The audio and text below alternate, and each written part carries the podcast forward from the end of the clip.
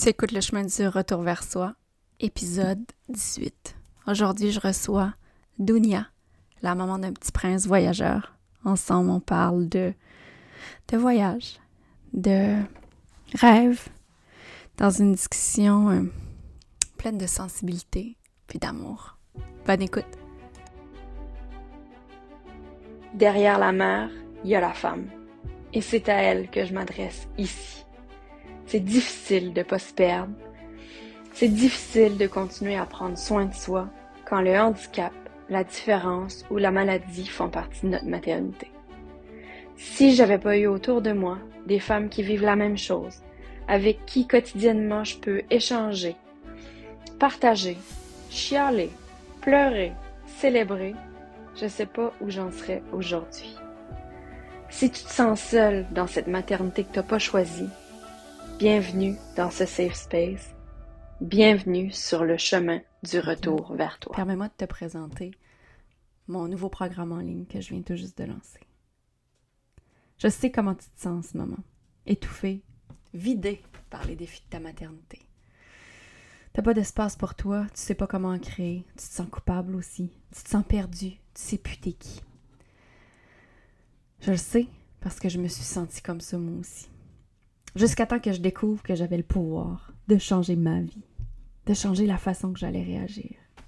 Imagine si ta vie était plus douce, si tu te sentais plus solide devant les défis, si enfin la nécessité de prendre soin de toi était inscrite à l'intérieur de toi comme une vérité non négociable. Prendre le chemin du retour vers soi, mon programme virtuel, c'est exactement ça. C'est la méthode parfaite que j'ai développée pour sortir du mode survie, pour réapprendre à prendre soin de moi, pour me retrouver comme femme et pour retrouver le goût de rêver. Et toutes les infos sont dans les notes de l'épisode. J'ai hâte de t'y retrouver. Bienvenue sur le chemin du retour vers soi. Aujourd'hui, je reçois une super maman, Dounia Daoud, qui est la maman de Amir, le petit prince voyageur, qui a 7 ans, presque 7 ans, et qui est euh, polyhandicapé. Allô, Dounia? Allô? Merci énormément d'avoir accepté euh, mon invitation sur le podcast. Comment tu vas aujourd'hui, Dounia? Je vais bien, je vais très bien. Toujours un peu mal au dos, mais à part ça, ça va. Les joies de, de la maman qui doit soulever son enfant. Oui, c'est ça. Aujourd'hui, Dounia, euh, ben en fait, une des raisons pour lesquelles j'ai eu envie de t'inviter, je t'ai découvert par une amie qu'on a en commun. Euh, toi, tu es au Nouveau-Brunswick, c'est ça? Ouais. Euh, pour parler, entre autres, d'un projet que tu as réalisé ou que tu as commencé à réaliser avec ton fils, euh, Amir, le petit prince voyageur. D'ailleurs, on va mettre les, les liens de la page Facebook et tout ça dans les, dans les notes de l'épisode pour les gens qui seront curieux. Mais tu es parti en voyage les derniers mois avec ton fils. Donc, j'aimerais ça qu'on... Premièrement, en fait, est-ce que tu veux nous parler un peu d'Amir juste en commençant? C'est quoi son diagnostic? C'est quoi son histoire? euh? Ben, c'est ça, Amir est né avec euh, une mutation génétique. euh, ça s'appelle, c'est le gène HECW2 qui est muté et il y a très peu de littérature là-dessus. Il y a très peu d'enfants dans le monde, donc il n'y a pas vraiment de nom de maladie. C'est vraiment une mutation rare. Euh, ce que ces enfants-là ont en commun, c'est la déficience intellectuelle. Ils font des convulsions sévères. Ils ont un retard de développement généralisé. Amir, dans son cas, est déficient intellectuel. Il est aussi déficient visuel euh, sévère. Euh, c'est ça, il marche pas. Il commence à marcher, mais euh, c'est ça. Retard de développement généralisé. Voilà, c'est pas mal déjà. Qu'est-ce qui fait que, quand on est la maman d'un enfant avec un- une liste comme ça de diagnostics puis de, li- de limitations, je me permets de dire aussi qu'on décide de d'acheter des billets d'avion euh, non remboursables. Ça, je me rappelle que j'avais entendu ça dans une de tes vidéos pour partir à l'autre bout du monde pour plusieurs mois. Qu'est-ce que... Raconte-nous en fait l'histoire de ce projet-là, puis comment, comment cette idée-là est née? En fait, cette idée-là est née en 2018. Donc en 2017, j'étais passé mon congé maternité en France parce que ma famille est en Europe. Et euh, c'est là où on on s'est rendu compte des problèmes qu'Amir avait. Et comme j'étais déjà sur place, on a fait toutes les analyses là-bas. À ce moment-là, donc en 2017, ils ne trouvaient rien. tout ce qu'on voyait, c'était le comportement d'un enfant déficient visuel, mais d'origine corticale, c'est-à-dire que les yeux, le nerf optique, tout semblait normal. Donc, ils en ont conclu que c'était au niveau de, du cortex visuel dans son cerveau, donc que ça n'interprétait pas bien l'image reçue. Enfin, l'image ne se formait pas au niveau du cerveau. Et ça, on m'avait dit, ah, bah, ça n'est que ça, c'est grave, mais bon, c'est faisable avec beaucoup de stimulation qu'un jour ils puissent voir dans la classe avec juste un iPad devant le visage, euh, avec la police à 16 et ils pourraient avoir une vie tout à fait normale. Et tout le monde de me rassurer en me disant, en me citant tous les grands acteurs et tous les grands musiciens qui sont aveugles et qui ont une vie tout à fait euh, enrichissante. Donc, je suis rentrée au Canada pour reprendre le travail à la fin de mon congé maternité, forte de, de ce, cet espoir que mon fils euh, serait un acteur de cinéma ou un artiste aveugle. Bref. Ou qui pourrait avoir, disons, une vie normale. Donc, euh, en 2018, un an plus tard, avec beaucoup, on continue à faire beaucoup de stimulation. Et, je sais qu'un neuropédiatre m'avait dit, oui, mais quand même, il pourrait bien être aveugle, mais ça ne l'empêcherait pas de vouloir ramper pour euh, suivre les sons ou suivre sa mère en rampant. Je me rappelle j'avais été très fâchée à ce neuropédiatre en disant, oui, mais chacun son rythme. Voilà, parce que j'étais une grande adepte de chaque enfant son rythme et ne pas trop se stresser et ne pas voilà les statistiques ce sont les statistiques mais il y a toujours le 5% euh, de plus lent que les autres ou de plus rapide. En 2018, on a eu les résultats génétiques et comme on avait fait nos prises de sang en France, il a fallu que je retourne en France. Donc euh, c'était notre premier, euh, je dirais, premier grand voyage. On est reparti en France en 2018. Le petit avait deux ans et j'avais eu les résultats génétiques de la généticienne où ils ont dit, bah écoutez, on a fouillé partout. Le seul truc qu'on voit, c'est ce gène HECW2. Et il y a un seul article qui a été publié en 2016. Donc on était en 2018. Ce gène a été publié et découvert en 2016. Wow. Donc l'année de la naissance d'Amir. Et qui répertorie, euh, voici les traits, euh, disons, les pronostics qu'on peut voir sur ces enfants-là. Je me rappelle que ça m'avait choquée. J'étais allée seule faire une heure et demie de route pour aller euh, récupérer le test génétique à l'hôpital, à côté de chez nous. J'étais rentrée, je me rappelle, je m'étais arrêtée sur le bord de la route et je m'étais, je m'étais mis à pleurer. Mais c'est ça, un, résultat génétique comme ça, c'est que c'est irréversible. C'est ça qui m'a le plus euh, choquée. Le reste, ça me faisait pas peur parce que avec beaucoup de travail, tout est possible. La porte est ouverte, même si au final, c'est ça, mais un, résultat génétique ou un gène est défaillant, a été muté, un mutant en gros, dans le corps de mon fils, impossible à retirer ou à réverser. Ça, ça fait, ça m'a choqué là. Et je me rappelle que j'étais tellement fâchée à ce moment-là. J'étais fâchée à tout, hein. Le bon Dieu, la vie, les parents, le papa, en tout cas tout le monde. J'étais fâchée contre la terre entière. Mais dans cette cette rage-là, je l'ai réinvesti dans. En fait, j'ai dit, OK, mon fils, il y a plein de choses qu'il ne pourra pas vivre. C'est à ça qu'on pense. Enfin, c'est à ça que moi, j'ai pensé.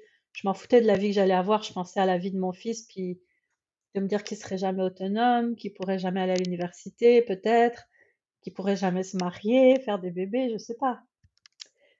Conduire, aller faire la fête. Et je me suis dit, OK, eh ben, pour compenser toutes les choses merveilleuses de cette planète que mon fils pourra pas expérimenter et vivre, eh ben, je vais essayer de lui offrir une vie exceptionnelle et c'est ça que j'essaie de faire. C'est beau.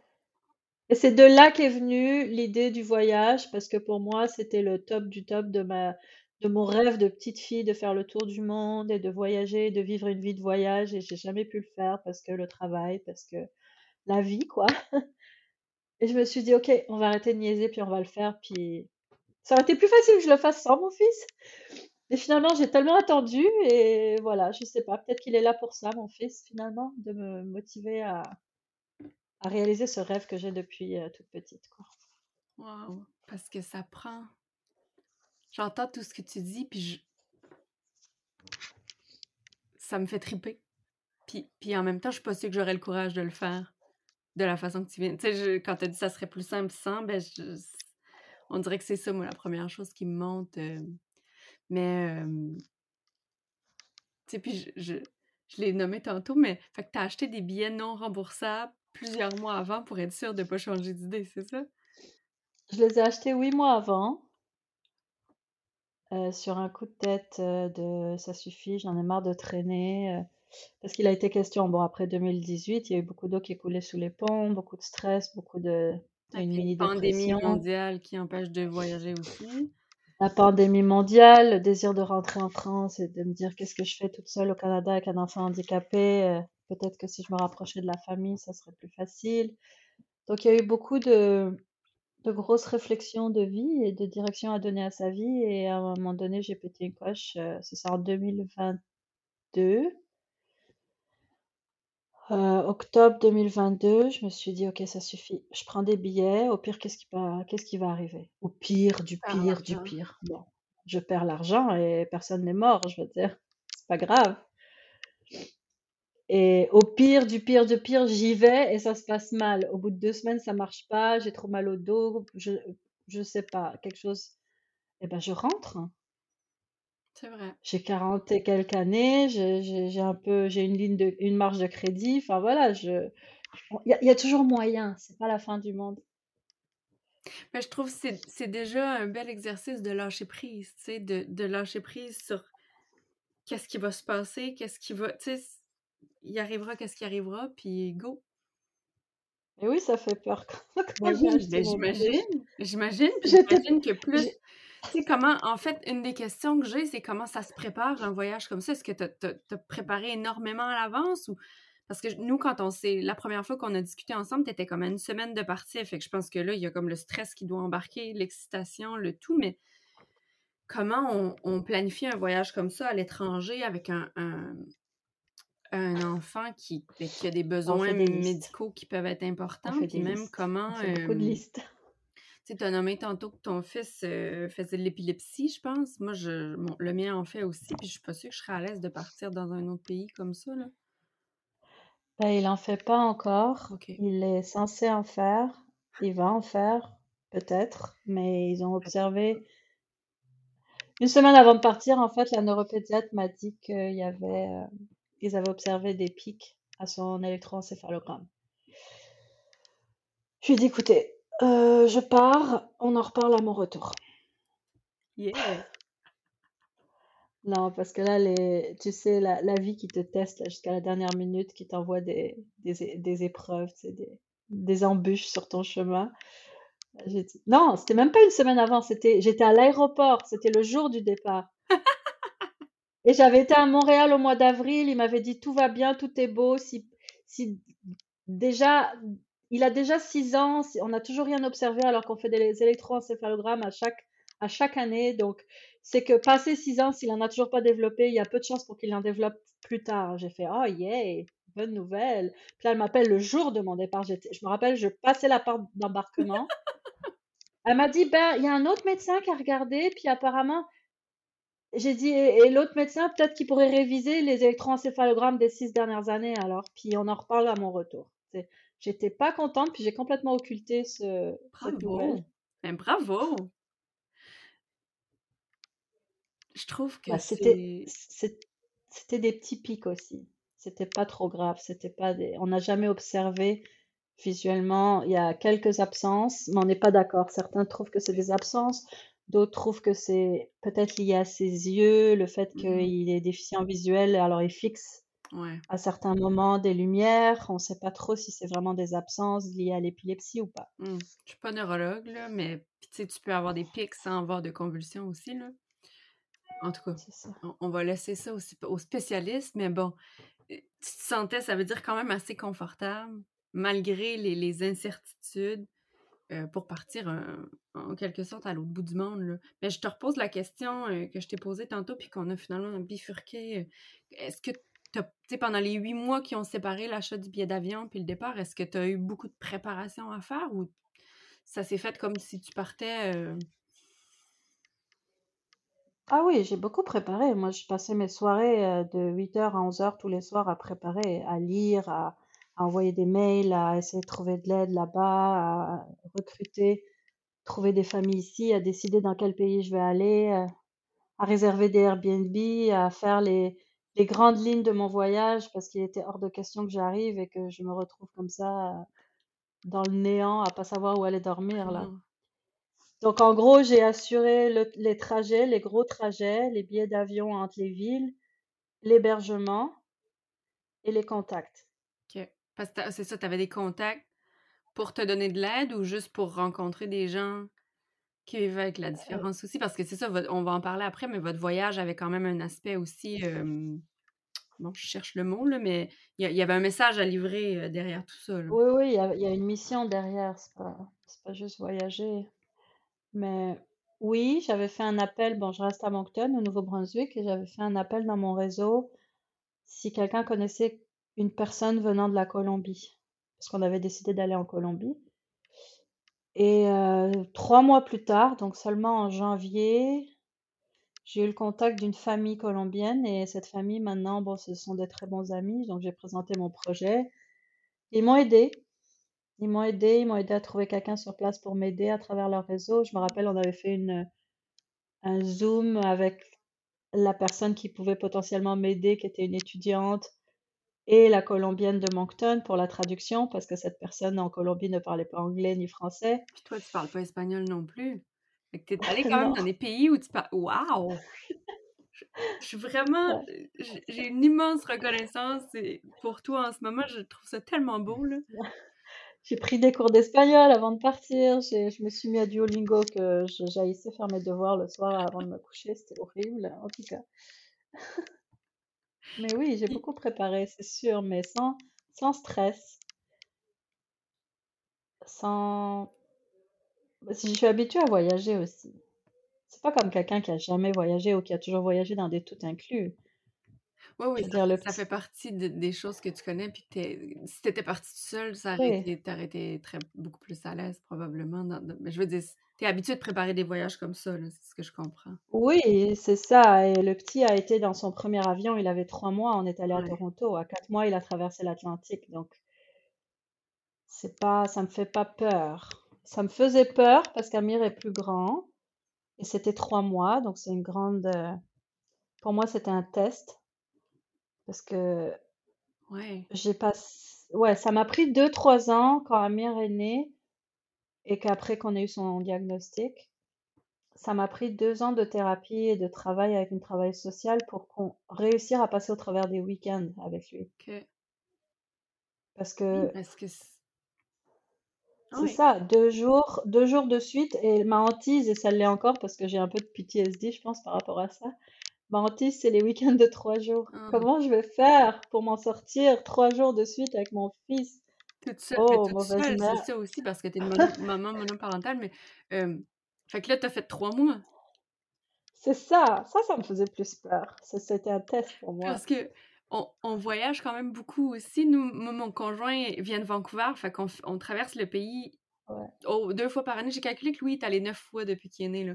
Mais de l'idée de sortir du pays, premièrement, d'avoir, d'être sans la découverture comme du, du système de santé canadien, même si entre les provinces, bon, c'est un autre sujet. Euh, mais de partir toute seule, hmm, pas Ben, en tête à tête avec mon fils, parce que mon fils, faut le stimuler. Mon fils, euh, c'est pas, c'est, je veux pas comparer, mais c'est, je, je- il me nourrit pas dans le sens, on peut pas échanger, parler. comprends. Euh, c'est fait qu'à 11 heures d'avion, euh, je me suis dit, mais qu'est-ce que je vais faire pendant 11 heures? Puis il faut que je le stimule, mais pour le stimuler, il faut le mettre debout, le faire marcher. Ça me fait mal au dos. Euh, fait que c'est tout ça, là. C'est, là, ce qui me sauve, c'est qu'il est à l'école. Donc, je n'ai que deux jours sur sept à, à le supporter, entre guillemets. Mais Ouais. bon, je vais, je vais vraiment avoir l'air d'une mauvaise mère, mais Non, ben puis c'est- tu sais, c'est dur choses- physiquement, Mais- c'est dur. Puis je, je, je veux dire, je veux pas que tu ressentes ça ici. Une de- un des, des objectifs avec le podcast que je veux, c'est normaliser le fait d'avoir de l'aide, c'est normaliser le fait de ne pas avoir envie de faire ça à temps plein aussi. Fait que non, je, je, je, part, je veux dire, moi aussi, les week-ends, et, on a de l'aide, nous, les week-ends, parce que sinon, c'est ça. Puis je suis pas. Il y a un papa aussi, puis il y a la famille autour, mais je. Puis, mais puis tu sais, je pense que nos enfants profitent de ça aussi. Mais en même temps, ce que j'entends là dans le voyage, c'est que vous vous êtes offert une incroyable opportunité de moment, de moment présent, euh, maman-fils, là. Bah, je me suis dit, si ça passe pour les trois mois, bon, j'ai eu de l'aide finalement à temps plein, donc c'est- mon test n'était pas concluant, mais je pense que je m'en serais sortie quand même parce que Dans chaque ville, tu avais des gens pour t'aider? non, c'est une fille qui nous a euh, accompagnés pendant toute notre Oh, trip en wow. Colombie. OK, mais Ça, c'est, gé- ça, c'était génial. c'est ouais. merveilleux. Bon, elle avait un horaire pareil et tout, tu vois, elle n'était pas tout le temps avec nous, mais j'avoue que basé sur les week-ends, bon, ça va mieux, parce que comme je te disais, les deux premières années, c'était ma hantise, je culpabilisais de pas le stimuler, j'étais, parce que j'étais brûlée de ma semaine. Que t'as, t'as ce, ce sentiment de culpabilité qui embarque et qui t'immobilise et qui te rend malade presque et qui te fait rentrer à, à moitié en dépression. Puis ce travail social m'a dit, Dounia, il est stimulé toute la semaine, entre l'école, les professionnels. Le week-end, sois une maman, ne sois pas une éducatrice ou une... euh, Fais, fais juste la maman. Mm. C'est ça, qu'est-ce que t'aimes faire? J'ai dit, j'aime faire du plein air. Eh ben c'est tout. Le week-end, fais juste du plein air avec lui. Et doucement, doucement, j'ai réussi à passer au travers des week-ends, ça a bien été. Après ça, j'ai réussi à passer à travers des vacances, en famille, ailleurs. À part la charge physique où c'est dur plusieurs jours d'affilée, parce que tu peux pas, t'as pas le temps de reposer ton dos. Bah, franchement, j'appréhendais les trois mois. Je me suis dit, ok, si ça marche, ça passe, c'est bon. J'appréhendais euh, de- que mon dos brise en fait, que je... imagine t'es bloqué là-bas au milieu de nulle part et tu peux plus le porter. Toute seule, ouais. Mais j'avais de l'aide. Mais J'ai eu de l'aide. c'est- tellement important, je trouve, qu'est-ce que tu viens de nommer, puis c'est quelque chose que j'essaie de ramener aussi. J'ai même fait un épisode de podcast uniquement là-dessus, de séparer la maman de l'aidante pour arriver à être juste la maman, alors qu'on se met tellement de pression, comme tu l'as nommé, à se mettre tous les chapeaux de, thérapeute, de puis on- comme tu dis, la, la culpabilité embarque si, si je fais pas ça, si je fais pas ça, mais je pense que c'est comme ça, c'est la façon la plus facile de se brûler, puis de, de, de plus aimer cette vie-là, tu sais. Ouais, mais c'est parce qu'aussi, si je le fais pas marcher de tous les week-ends parce que ça me tente de rester allongée et de regarder la télé avec lui, c'est bien sympa d'être maman, mais n'empêche qu'il va finir constipé. C'est ça le truc aussi. Si je fais juste euh, manger des, de la poutine la fin de semaine parce que ça me tente pas de cuisiner, ben, il va finir constipé. Et après, bah, c'est galère à déconstiper un enfant handicapé constipé. Donc, il y a des conséquences. Mais oui, ça s'apprend. C'est un gros travail de, de, de, de pouvoir profiter des moments avec ces, ces Ouais, enfants-là. trouver l'équilibre. C'est ça. Puis, fait que là, vous êtes parti en mai dernier pour Oui, trois on est parti fin mai, on est revenu mi-août. en Colombie puis au Chili, c'est ça? C'est ça. Comment Colombie? Chili. Raconte-nous. Franchement, Oui, vas-y. il y a tellement de choses à dire, c'est mais c'était génial. J'ai en fait, bon, d'un point de vue euh, en lien avec l'handicap, ce qui était génial, c'est que même si, par exemple, en Colombie, il n'y a pas du tout de- d'infrastructure, il n'y a pas du tout de, euh, il y a des escaliers partout. Enfin bon, c'est pas que lui, très il est en fauteuil accessible. roulant, hein, c'est ça? Oui, il est en fauteuil roulant. Il est, et c'est pas très accessible. N'empêche que chaque trottoir a une petite rampe pour descendre euh, sur la rue, donc ça c'était sympa. Enfin, presque tout- toutes les, toutes les trottoirs avaient des petites rampes. À part ça, il n'y a pas des rampes euh, partout pour rentrer dans les, dans les supermarchés, dans les... bon. Ben, ce qui était vraiment bien, c'est que les gens sont... Il y a une énorme solidarité. Il n'y a pas la notion, ici, il y a beaucoup la notion au Canada de, de barrière personnelle, de c'est la bulle personnelle, on rentre pas dans sa bulle, euh, faut demander l'autorisation pour limite regarder quelqu'un. Bon, j'exagère, mais en Colombie, ils sont super. bah, il y a des riches, mais il y a beaucoup quand même de pauvreté et c'est très peu d'accessibilité pour les personnes en- à mobilité réduite. Mais dès qu'ils me voyaient galérer sur un petit trottoir. T'avais trois personnes qui venaient, qui Oh. prenaient mon fils, qui soulevaient la chaise roulante. Ils me demandaient même pas s'ils pouvaient euh, toucher Amir, là, puis allez hop. C'était facile. De ce côté-là, c'était génial. J'ai- Parce que c'est un des problèmes qu'on a, c'est demander de l'aide. Oui, oui, C'est oui. fatigant de demander de l'aide tout le temps. C'est fatigant de devoir se justifier à la piscine parce qu'en fait, le manager t'a donné l'autorisation, mais que tous les employés de la piscine ne sont pas au courant que tu as eu l'autorisation d'aller te baigner pendant que c'était euh, le cours des adultes et que tu n'avais pas censé être là avec ton enfant. C'est d'être tout le temps obligé de demander de l'aide parce que, je sais pas, et il faut porter ci ou... Ouais, puis Et on, là, d'être dans un pays où on, on a... Oh, vas-y, excuse-moi. Non, c'est ça. Et là, d'être dans un pays où on n'a pas besoin de demander de l'aide, c'est génial. Probablement, parce que, tu sais, moi, ce que j'allais dire, c'est qu'on on a l'impression qu'il faut être fort, qu'il faut tout faire tout seul pour... Tu sais, il y a comme cette, euh, cette pression-là dans, de la mère qui réussit tout toute seule. là. Fait que là, probablement que t'as même pas besoin d'y penser, puis ça, ça se fait tout seul, fait que c'est merveilleux, là. C'est ça, la communauté est très forte. Donc, euh, c'était intéressant de voir que non, il n'y a pas l'inclusion dans les écoles comme on a ici au Nouveau-Brunswick, mais il y a une inclusion sociale euh, quand même. Bah, plus ou moins. On se faisait quand même regarder de travers. Puis est-ce que, ce que vous, la façon que vous avez voyagé, c'est en vous déposant pendant un certain temps dans, dans certaines villes, c'est ça? Ouais, ça c'est ce qui fait que j'ai pas pu faire beaucoup de pays, ni, fait que mon tour du monde va être très, euh, ça va être vraiment des grands sauts. Je pourrais pas faire beaucoup de pays, mais on est obligé de rester au moins une semaine à chaque fois qu'on arrive quelque part. Ouais, j'imagine pour la routine, euh, retrouver un peu de routine, puis tout ça, là. faire une routine, aller faire les courses, trouver, euh, se trouver quelques petites habitudes. Ouais, une semaine, c'était, c'était le minimum en fait. Puis comment vos journées se passaient? Vous, j'imagine que vous n'avez pas passé les, les- vos semaines à visiter des musées, puis à... Non, non, c'est vraiment assez euh, intéressant de d'être un touriste euh, sans être vraiment un touriste en fait, parce que je recherchais les piscines et les aires de jeu où il y avait des balançoires. C'est vraiment intéressant. Mais honnêtement, j'ai rencontré, euh, j'ai j'ai été plus en contact avec la vie des gens en fait. la vie de tous les jours des gens. Et c'est, Ok. c'est, c'est- c'est la façon dont j'aime voyager de toute façon. Ouais, ben puis je pense qu'avoir des enfants, de tout, voyager avec des enfants de toute façon, tu sais, peu importe qu'ils soient handicapés ou pas, ça te force à ralentir, puis à être dans le moment présent, puis à- il y a, il y a un besoin de déposer une routine à un moment donné, parce que sinon, ça... C'est ça. Puis on avait notre mission d'aller dans les écoles, parler d'inclusion. euh, j'avais fait un petit vidéo ici avant de partir de la vie de la journée typique d'Amir euh, à l'école, où est-ce que c'était ses petits amis qui ont parlé de lui, de comment il est, qui- qu'est-ce qu'ils font avec lui et tout. C'était, j'avais réussi à le faire traduire et c'était prêt la, la journée avant qu'on quitte, donc c'était, c'était vraiment intéressant. Et, et on a réussi à aller dans certaines écoles. On a fait 10, é- 10 classes en tout. Wow! Comment ça... Puis quel accueil avez-vous reçu dans ces écoles-là?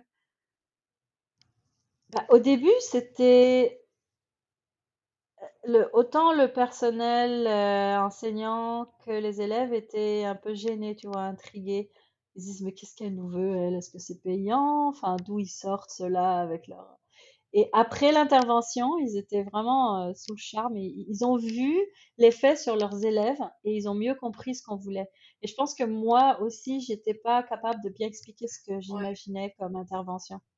Ça s'est vraiment construit à mesure de...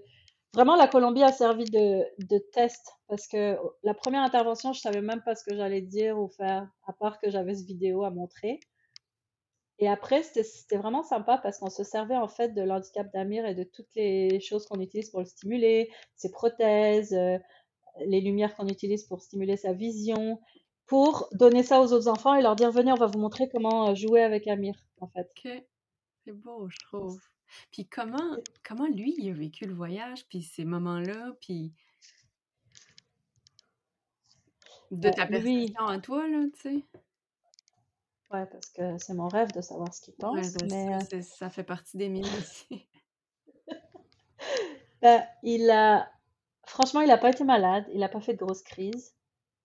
Et il a appris des choses, même s'il a régressé sur euh, la plupart des choses sur- que l'école euh, lui a enseignées, parce qu'on faisait moins de certains exercices comme de motricité fine ou de vision.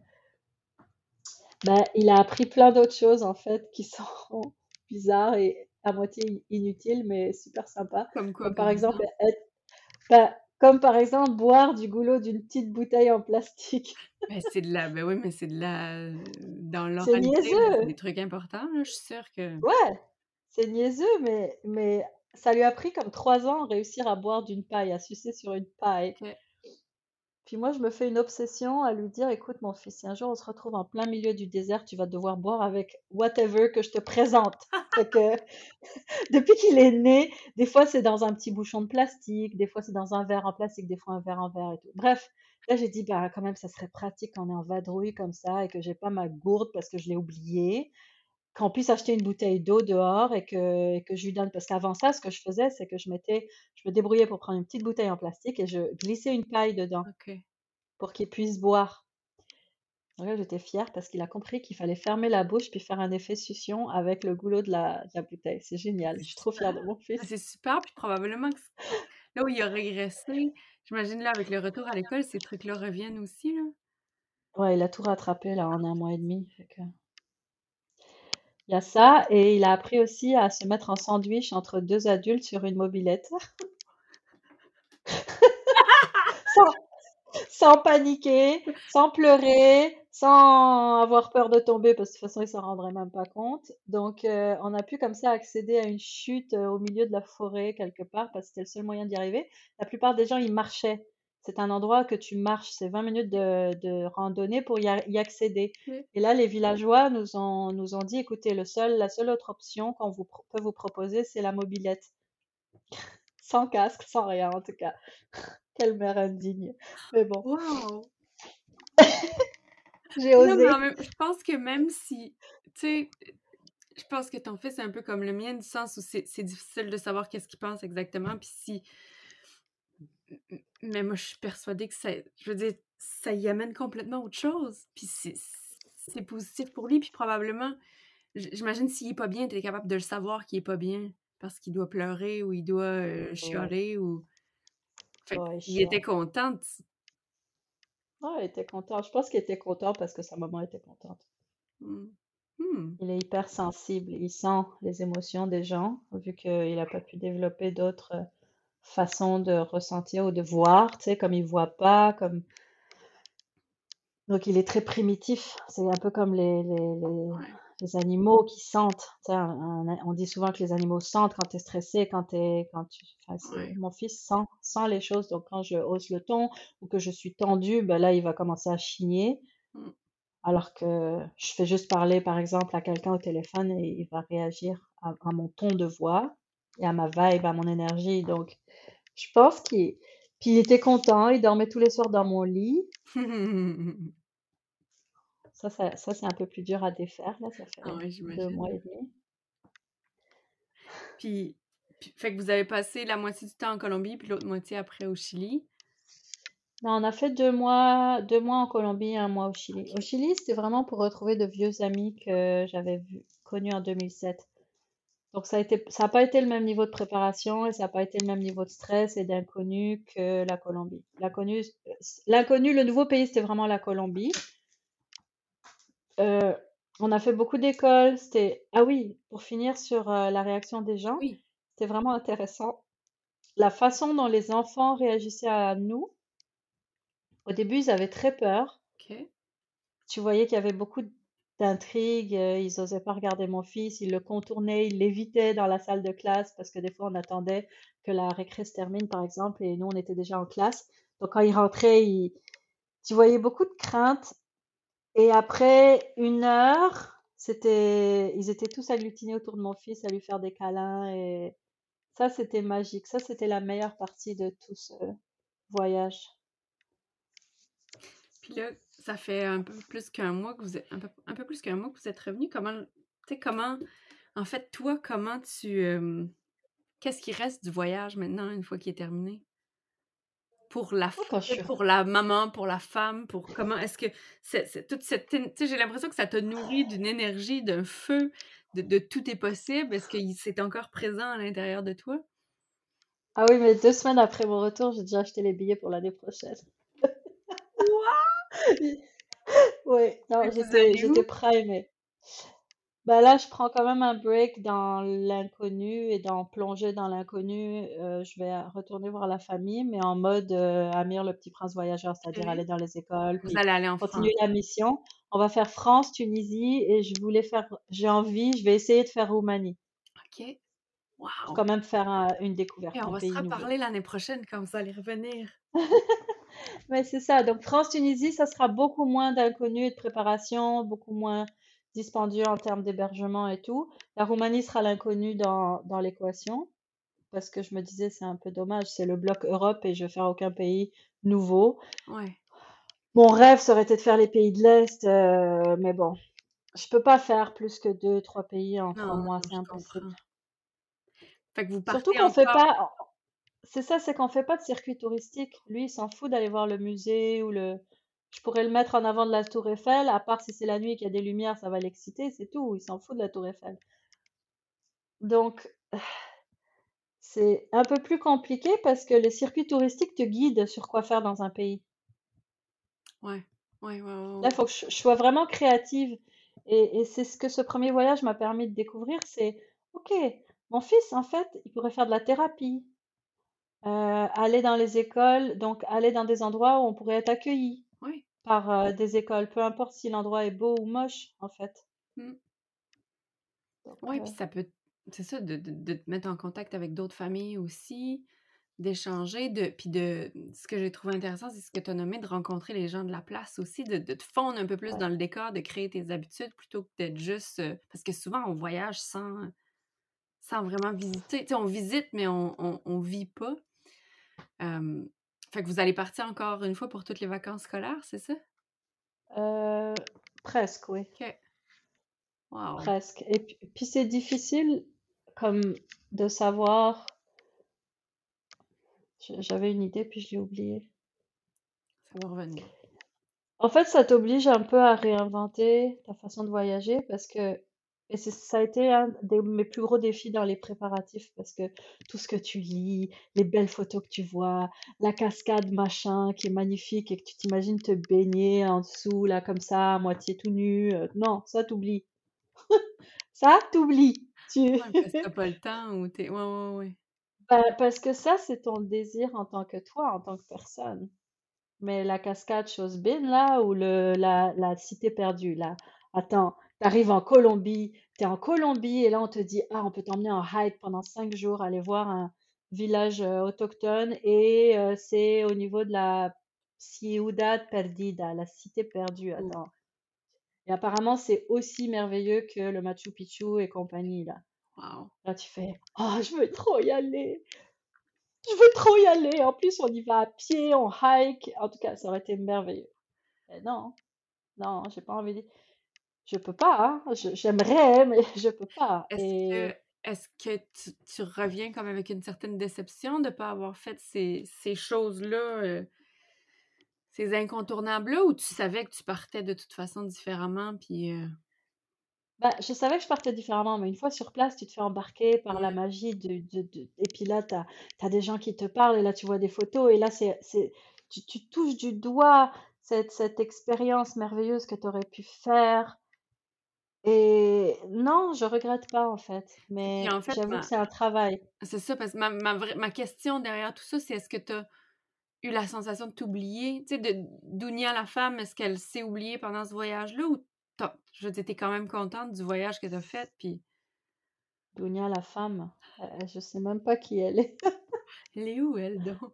Elle est où, donc? Ben oui, Dounia, la femme, elle serait allée à la Cité perdue pendant cinq jours à Oui, se faire bouffer par les insectes et à marcher dans la forêt amazonienne. Mais c'est c'est qui, c'est quels parents hein, qui priorisent pas ses enfants en premier, right? dans, dans un contexte comme ça, le- le- je suis d'accord avec toi que la décision est quand même assez facile, mais ce que je veux dire, c'est est-ce que ce voyage-là, finalement, tu l'as fait que pour Amir, pour respecter la promesse que tu t'es faite un jour de lui, tu sais, de lui faire voir le monde différemment, puis tout, ou tu l'as fait pour toi aussi? Parce que peut-être que c'est la seule Non, façon que tu as de voyager en ce moment? non, pour moi, pour moi, et merci à mon fils, parce que grâce à lui, je peux voyager avec en plus une, belle mission entre les mains, sais? C'est, c'est, et, et- et non, je- Oui, c'est sûr que Dounia, la femme, elle aurait aimé avoir deux semaines pour elle et se reposer. et- Dans le bon. tout inclus, Mais. Ouais, dans un tout inclus ou à d'autres cheval, aller visiter la cité perdue, c'est sûr que ça aurait été super, euh, super. Mais j'aurais pas pu m'empêcher de me dire, ah non, c'est dommage de pas en faire profiter mon fils. Oh, ça aurait été chouette qu'il soit là. Fait que- et, et, et quand tu es à l'étranger, tu peux pas, même si la personne qui m'aidait était géniale et que je lui faisais vraiment une confiance aveugle, le principe numéro un de tout voyage, c'est on ne se sépare pas. On ne se sépare jamais. Donc, euh, j'aimerais que Moncton soit plus proche de tout et qu'on puisse, euh, je puisse prendre une semaine de répit et aller euh, faire une cure de thalassothérapie ou visiter la cité perdue de Moncton, mais je me suis dit, OK, si je dois faire un voyage pour moi, pour aller faire du tourisme et aller dans des endroits, vivre des expériences un petit peu comme ça, euh, avec de l'adrénaline, je le ferai seule. Mais franchement, ça me manque pas. OK. Aller, aller dans les écoles avec mon fils et voir le sourire sur les, le visage des enfants qui au début avaient peur de lui, ça, ça vaut toutes les cités perdues du monde. C'est- n'a pas de pierre euh, préhistorique. euh, Enfin voilà quoi. Ça aurait été sympathique pour dire, yeah, check, je l'ai faite, je suis allée à la cité perdue en Colombie. après, qu'est-ce que ça t'apporte d'un point de vue épanouissement personnel? Pas tant que ça. J'ai une question pour toi, Dounia. Qu'est-ce Ouais. que tu dirais à, à une maman aidante qui nous écoute en ce moment, puis qui, qui aimerait ça se donner la permission de rêver, peut-être pas de faire un voyage aussi, euh, aussi grand et aussi, euh, ouais, aussi grand que ce que vous venez de vivre, mais peut-être des plus petites choses. Mais en tout cas, commencer par plus petit, qu'est-ce que tu lui dirais?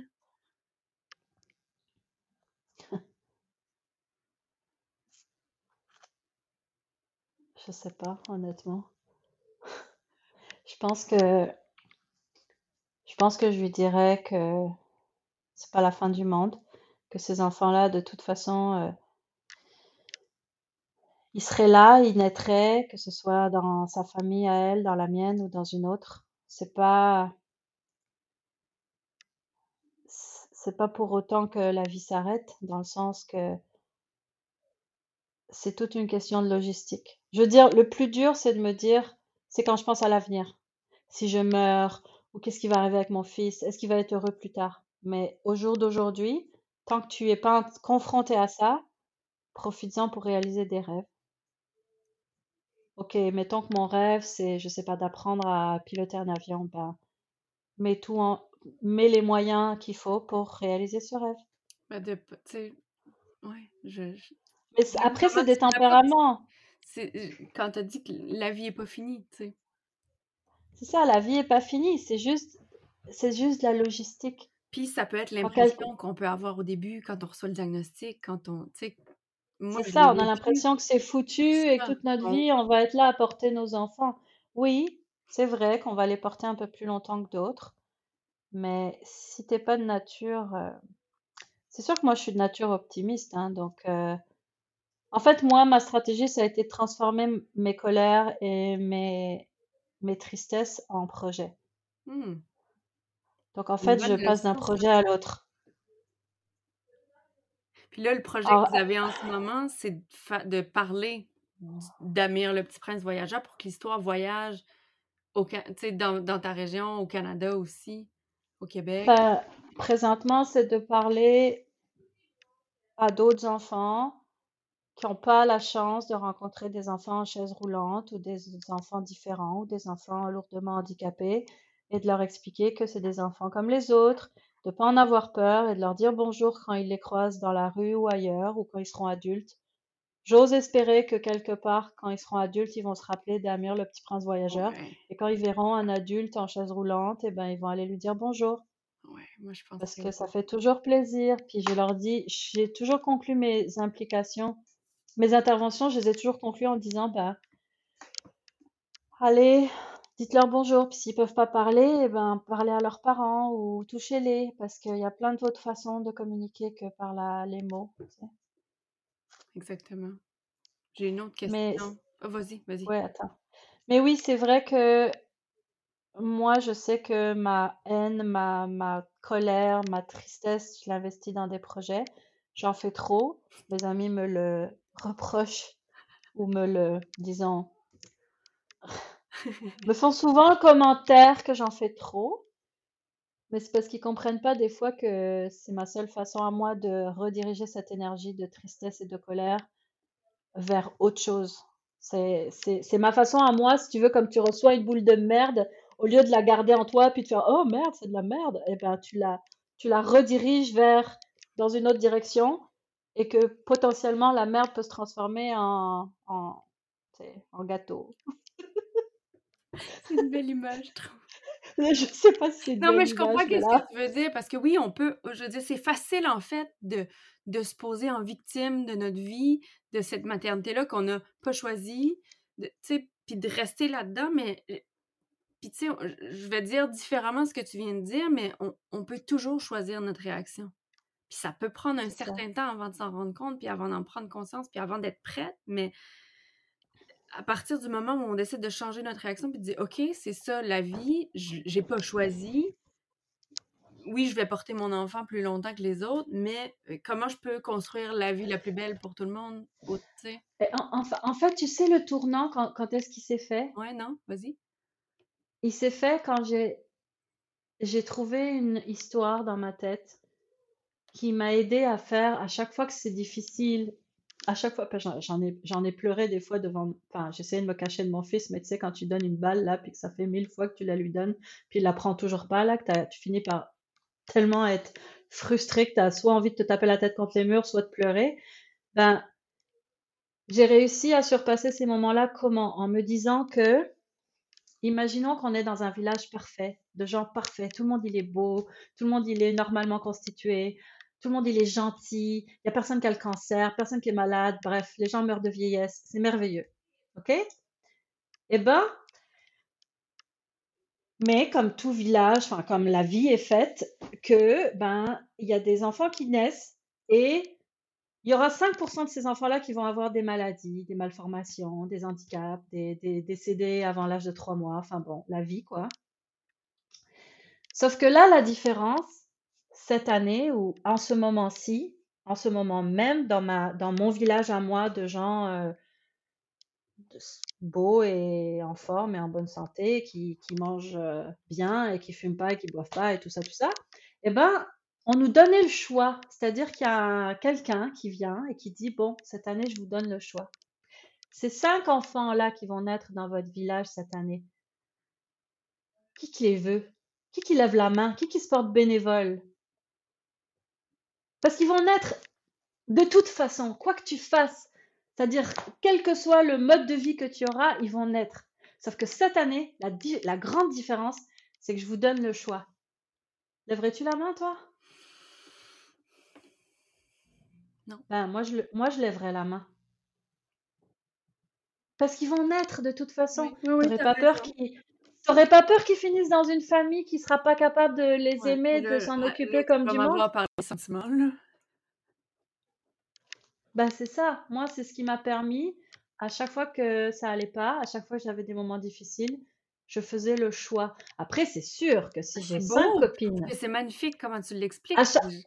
J'ai envie oui, après, après, je suis pas masochiste. Je veux dire, s'il y a cinq copines qui sont super, que je sais qu'ils vont donner une belle vie à ces enfants-là, qui lèvent la main avant moi, je vais pas me battre avec elles. Tu vois Oui, je comprends. Mais au jour d'aujourd'hui, ne sachant pas où cet enfant-là, un de ces cinq enfants-là, va atterrir, et que même si c'est un village de gens parfaits, il y a quand même des gens qui sont pas super parfaits chez qui cet enfant-là pourrait atterrir, eh ben, je lèverai la main parce que j'aurais trop peur que mon enfant ou l'enveloppe handicap de mon enfant atterrisse dans une famille qui va le laisser dans un coin puis rien faire avec. Là, c'est intéressant. Je j'avais jamais. c'est la première fois qu'on me le présente sous cet angle-là. Je vais quand même méditer là-dessus. Médite là-dessus parce que moi, ça m'a vachement aidé à chaque fois que dans les moments hyper, hyper méga difficiles, ça m'a permis de, de, me dire mais non, tu as fait le choix. Tu as fait le choix d'avoir euh, l'enfant, l'enveloppe handicap de cet enfant, des cinq enfants là, tu les as. Mm. Tu l'as. Ah, du coup, quand tu fais le choix, tu es beaucoup plus tolérant, tu es beaucoup plus zen. Ah, ça, je suis d'accord. Tu beaucoup plus. Tu es d'accord, parce que le plus dur dans tout ça, c'est de pas avoir eu le choix, en fait. oui. C'est ça qui, moi, m'a affecté. Puis, tu sais, pour parler de mon processus, j'ai évolué beaucoup dans les derniers mois par rapport à ça, par rapport au, fait de ne pas avoir choisi. Puis en fait, ce qui, moi, ce qui m'aide, l'histoire à moi qui m'aide, c'est de me dire, je, la vie que je suis en train de me créer en ce moment, avec le podcast, avec l'entreprise que je suis en train de développer, j'ai quitté mon emploi pour faire ça, pour... Je prends soin de moi, je, ça serait pas arrivé si mon fils n'était pas là. Ça serait pas arrivé. Puis je l'aime, cette vie-là. Fait que ça vient ensemble. Fait que moi, c'est de, le voir de cette façon-là, mais je trouve la façon que tu l'amènes, c'est super intéressant aussi. Là. Puis en bah, fait... Moi, c'était vraiment euh, juste une visualisation qui me permettait, sur le moment, quand dans les moments les plus difficiles, de faire le choix. Mais sinon, oui, maintenant, je, je, je suis comme toi, j'aurais pas eu la vie euh, que j'aurais eue si. J'aurais même pas fait ce voyage. Je serais encore en train de rêver de faire un tour du monde euh, à l'âge de 65 ans, là. Mais tu sais, je pense que ce qu'il faut retenir, c'est pour, pour, pour celles qui nous écoutent, c'est que peu importe de quelle façon ce processus-là est fait, c'est de trouver la façon qui nous convient le mieux pour, pour se sortir. Parce que, comme, comme tu l'as dit, quand on arrête de penser qu'on n'a pas fait le choix ou qu'on focus là-dessus, c'est là qu'on reste pris. C'est là qu'on reste pris. Dans moi, j'appelais ça mon sentiment d'éternité, de je vais faire ça toute ma vie. Ah! Tu sais? Puis, puis, ouais, puis un jour à la fois. Ben, en fait, je, suis encore le, je suis pas sortie d'affaires. Je veux dire, la, la, partie la plus difficile, c'est penser à l'avenir. C'est encore un gros point de question. Ça me hante. J'essaye de pas y penser et j'y pense pas parce que je ramène le focus à un jour à la fois. Oui, c'est effectivement un, gros morceau aussi, là. J'ai envie de te poser une dernière, une dernière conclusion, une dernière question pour conclure. C'est la même question que je pose à tout le monde, en fait, à la fin euh, de l'épisode. C'est qu'est-ce que tu dirais? Tantôt, en début euh, l'entrevue, tu as parlé de la Dunia qui avait conduit une heure et demie de route là, pour puis qui s'était stationnée à un moment donné pour pleurer sur le bord de la route. Qu'est-ce que tu lui dirais? Si tu pouvais te retrouver en face de cette version-là, toi-même maintenant, tu lui dirais quoi?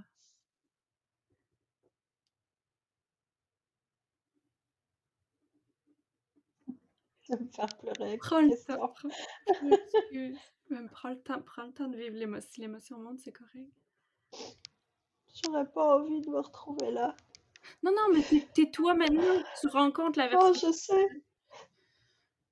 Et c'est dur de, de, voir cette Dounia là il y a 6 ans, 7 ans, comment elle était triste.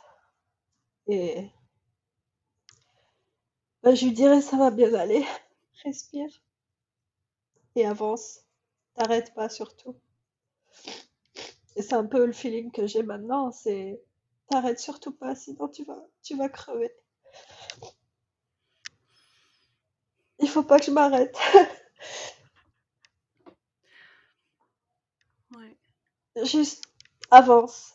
Avance, puis en même temps, en même temps, j'ai envie de dire, t'as le droit de vivre les émotions quand même qui t'habitent aussi, tu sais, de Avance pas trop vite pour pas te laisser le temps de les vivre non plus.